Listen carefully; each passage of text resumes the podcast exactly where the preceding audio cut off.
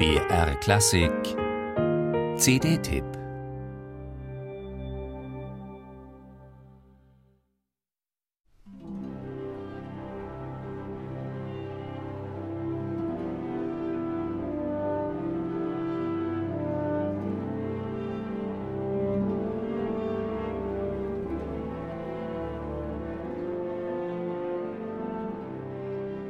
Nein, eine Wagner-Kopie sollte es auf keinen Fall sein, auch wenn große Teile der insgesamt fast fünfstündigen Partitur hochromantisch ausfielen und dabei auch die Leitmotivtechnik Anwendung findet.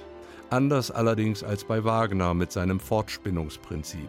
In Hupperts Nibelungenmusik steht der von den Bildern vorgegebene Rhythmus klar im Vordergrund. Seine Musik dient den Bildern, nicht umgekehrt. Und das, obwohl sie zum Teil schon vor Drehbeginn fertig war und dem Regisseur, nämlich Fritz Lang, szenenweise den Takt vorgab. Hätte der Regisseur Musik von Wagner verwenden wollen, er hätte es zweifellos getan. Stattdessen bat er das künstlerische Multitalent Gottfried Huppertz, seines Zeichens Sänger, Schauspieler und Bühnenmusiker, um seine erste Filmmusik. Für den gebürtigen Kölner zweifellos eine echte Herausforderung, die er bravourös meisterte. Während er seine Musik termingerecht zur Berliner Premiere fertig hatte, haderte Regisseur Lang buchstäblich bis zur allerletzten Minute mit dem endgültigen Schnitt und ließ die einzelnen Filmrollen per Polizeieskorte in den Uferpalast buxieren, wo Dirigent Ernö Rappé quasi improvisierend für die Synchronität von Bildern und Musik zu sorgen hatte. Ein regelrechter Premierenkrimi.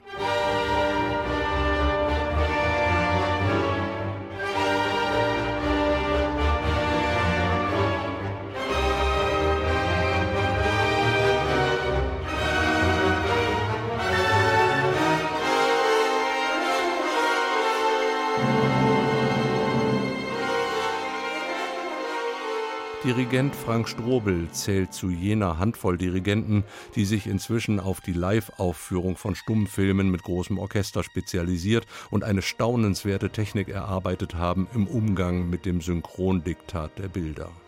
Trotz dieser metrischen Zwangsjacke versteht er es dennoch, die Musik atmen zu lassen und jenen Erzählton zu treffen, den die Musik gerade als Partnerin des sogenannten Stummfilmes braucht. Denn anders als in der Oper ist die Filmmusik hier auch die Ersatzschicht für fehlende Dialoge und die Vermittlung von Raumgefühl.